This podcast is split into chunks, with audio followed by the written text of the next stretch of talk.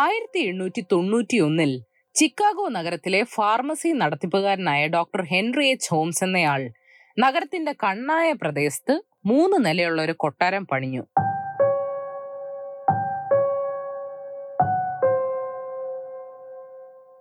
നഗരത്തിൽ ഒറ്റയ്ക്കെത്തുന്ന സ്ത്രീകൾക്കും ജോലി തേടി അലയുന്നവർക്കും ചില പ്രത്യേക അതിഥികൾക്കും അയാൾ കൊട്ടാരത്തിലെ മുറികൾ താമസിക്കാനായി തുറന്നുകൊടുത്തു.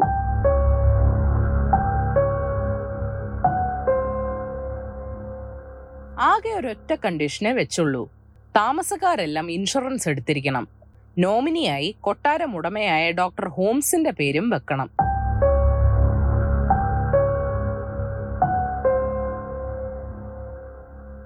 പക്ഷെ നാട്ടുകാർ പതിയെ ഒരു കാര്യം തിരിച്ചറിഞ്ഞു.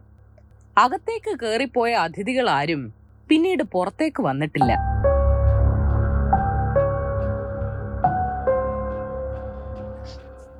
നിങ്ങൾ കേട്ടുകൊണ്ടിരിക്കുന്നത് ഏഷ്യാവിൽ മലയാളത്തിന്റെ ക്രൈം സീൻ എന്ന പോഡ്കാസ്റ്റ് ആണ്.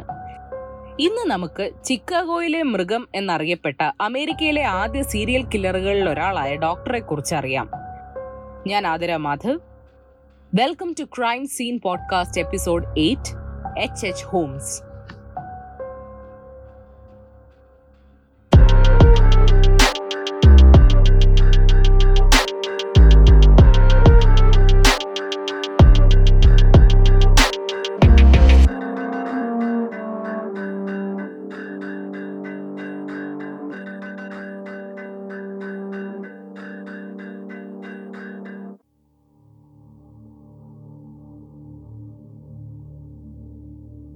ആയിരത്തി എണ്ണൂറ്റി അറുപത്തി ഒന്നിൽ അമേരിക്കൻ സംസ്ഥാനമായ ന്യൂ ഹാംഷയറിലെ ഒരു സമ്പന്ന കുടുംബത്തിലാണ് ഹെർമൻ വെബ്സ്റ്റർ മഡ്ജറ്റ് ജനിച്ചത്.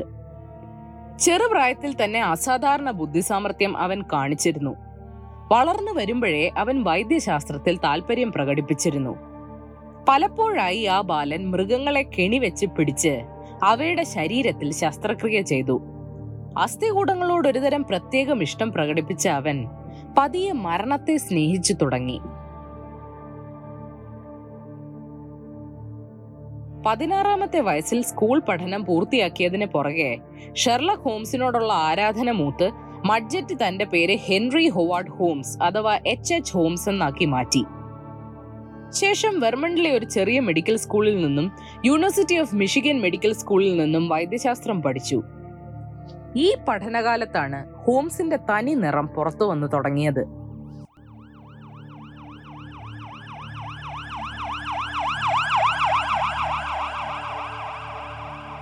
അയാൾ സർവകലാശാലയിലെ ലാബുകളിൽ നിന്ന് വിദ്യാർത്ഥികൾക്ക് പഠിക്കാനുള്ള മൃതദേഹങ്ങൾ മോഷ്ടിച്ചു.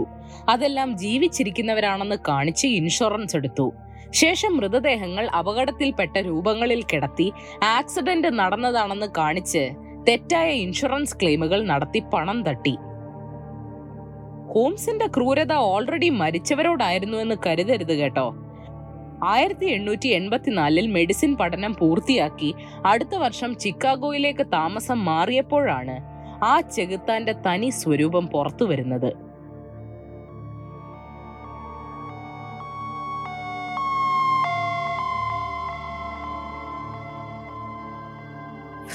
ചിക്കാഗോയിൽ എത്തിപ്പെട്ട ഹോംസ് ഒരു ഫാർമസിയിൽ ജോലിക്ക് കയറി. കുറച്ച് നാളുകൾക്ക് ശേഷം ഭർത്താവിന്റെ മരുന്ന് കട നോക്കി നടത്തിയിരുന്ന ഒരു പാവം സ്ത്രീയിൽ നിന്ന് അയാൾ ആ കട വാങ്ങി.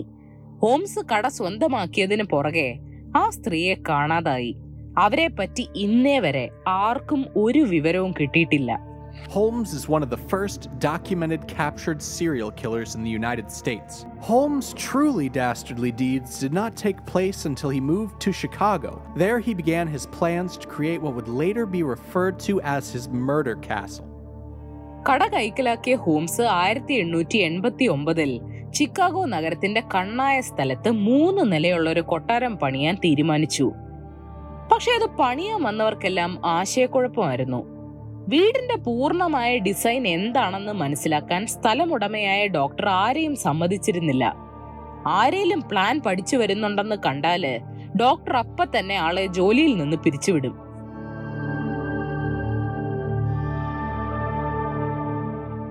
ആയിരത്തി എണ്ണൂറ്റി തൊണ്ണൂറ്റിയൊന്നിൽ പണി തീർന്ന ഉടനെ അയാൾ കൊട്ടാരത്തിൽ ജോലി വാഗ്ദാനം ചെയ്തുകൊണ്ടുള്ള പരസ്യങ്ങൾ പത്രങ്ങളിൽ കൊടുത്തു. ചില പരസ്യങ്ങളിൽ നഗരത്തിൽ ഒറ്റയ്ക്കെത്തുന്ന സ്ത്രീകൾക്ക് സുരക്ഷിത റൂമുകളാണ് അയാൾ വാഗ്ദാനം ചെയ്തത്. മറ്റു ചില പരസ്യങ്ങളിൽ ഉത്തമ ഭാര്യയെ അന്വേഷിക്കുന്ന ധനികന്റെ പരസ്യമാണ് കൊടുത്തത്. ഏതായാലും എല്ലാ പരസ്യങ്ങളും അയാൾ ഇരകൾക്ക് വിരിച്ച വലകളായിരുന്നു.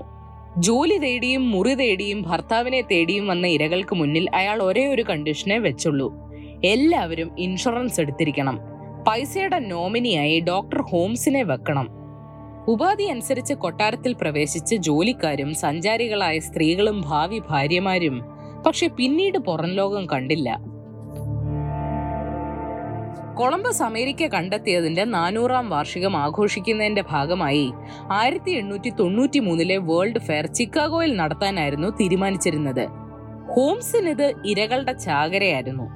ആ വർഷം മെയ് മുതൽ ഒക്ടോബർ വരെ അയാൾ ഒരുപാട് സ്ത്രീകളെ പറ്റിച്ച് കൊട്ടാരത്തിനുള്ളിൽ എത്തിച്ചു. അവരും പിന്നീട് പുറം ലോകം കണ്ടില്ല. At the time of Jack the Ripper in London, Americans thought they were safe, but little did they know what horrors were inside a hotel just outside the Chicago World's Fair. പക്ഷേ world fair അവസാനിച്ചതോടെ ഹോംസും ചിക്കാഗോയും തന്റെ കൊലപാതകങ്ങളുടെ കൊട്ടാരവും ഉപേക്ഷിച്ചു. പിന്നീട് Benjamin പിറ്റസൽ എന്ന മറ്റൊരു തട്ടിപ്പ് വീരനോടൊപ്പം ചേർന്ന് അമേരിക്കയൊട്ടാകെ ഓടി നടന്നാണ് ഹോംസ് തട്ടിപ്പുകൾ നടത്തിയത്. എന്നാൽ ആ കാലത്ത് കുതിരകളെ മോഷ്ടിച്ച കുറ്റത്തിന് ഹോംസ് ജയിലിലായി. അവിടെ വെച്ചാണ് അയാൾ മറ്റൊരു കുപ്രസിദ്ധ ക്രിമിനലായ മാരിയൻ ഹെഡ് പാത്തിനെ പരിചയപ്പെടുന്നത്. തന്റെ തട്ടിപ്പിന്റെ ഭാഗമാകാൻ അയാൾ ഹെഡ് പാത്തിനെ ക്ഷണിച്ചു. പക്ഷെ ജയിലിൽ നിന്നിറങ്ങിയ ഹോംസിന്റെ പദ്ധതികൾ പൊളിഞ്ഞു തുടങ്ങി. ആദ്യം അയാൾ സ്വന്തം പേരിൽ ഇൻഷുറൻസ് എടുത്ത് മരിച്ചെന്ന് കാട്ടി പൈസ തട്ടാൻ നോക്കി. ഇൻഷുറൻസ് കമ്പനി വിസമ്മതിച്ചപ്പോ കൂട്ടാളി ബെഞ്ചമിൻ പിറ്റസലിനെ യഥാർത്ഥത്തിൽ കൊന്ന് കാശ് കൈക്കലാക്കി. പിറ്റസൽ ജീവിച്ചിരിപ്പുണ്ടെന്ന് പറഞ്ഞ അയാളുടെ ഭാര്യയെയും മൂന്ന് മക്കളെയും കൊന്നു. എന്നിട്ട് നാട് കടന്നു. തന്നെ ഹോംസ് പറഞ്ഞു പറ്റിച്ചതാണെന്ന് മനസ്സിലാക്കിയ ഹെഡ് പാത്ത് ആയിരത്തി എണ്ണൂറ്റി തൊണ്ണൂറ്റിനാലിൽ തനിക്ക് ഹോംസിനെ പറ്റി അറിയാവുന്ന കാര്യങ്ങളെല്ലാം പോലീസിനോട് തുറന്നു പറഞ്ഞു. രാജ്യം വിടാൻ വരെ ഉദ്ദേശിച്ചിരുന്ന ഹോംസിനെ ഒടുവിൽ പോലീസ് പിടികൂടി. ആയിരത്തി എണ്ണൂറ്റി തൊണ്ണൂറ്റിനാലിൽ ബെഞ്ചമിൻ പിറ്റസലിനെ കൊന്ന കുറ്റത്തിന് എച്ച് എച്ച് ഹോംസിനെ തൂക്കിക്കൊന്നു. Holmes is believed to have killed several people at his so-called House of Horrors during the eighteen ninety-three Chicago World's Fair, but it was the murder of his Philadelphia business partner that led to his hanging in eighteen ninety-six. മരണശേഷം തന്റെ ശരീരം ആരും മോഷ്ടിക്കാതിരിക്കാൻ തന്റെ ശവക്കുഴിക്ക് മുകളിൽ പത്തടി കനത്തിൽ concrete ഒഴിക്കണമെന്നായിരുന്നു ഹോംസിന്റെ അവസാനത്തെ ആഗ്രഹം. അധികൃതർ അത് അംഗീകരിക്കുകയും ചെയ്തു.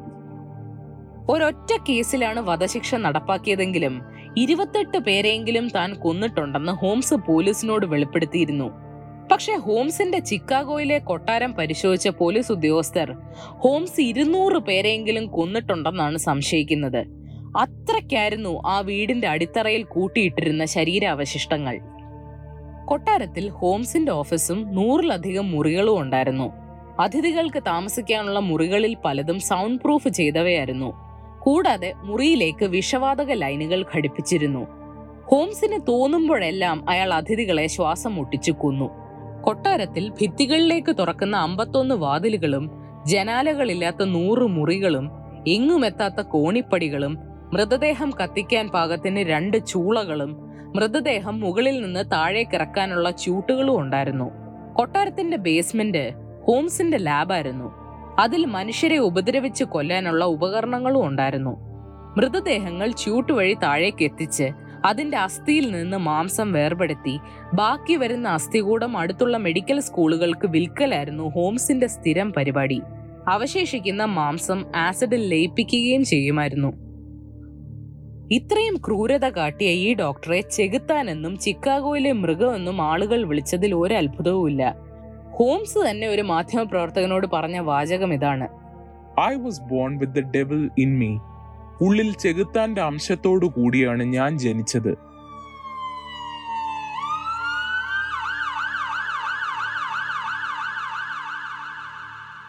ക്രൈം സീൻ പോഡ്കാസ്റ്റിന്റെ ഈ എപ്പിസോഡ് ഇവിടെ അവസാനിക്കുന്നു.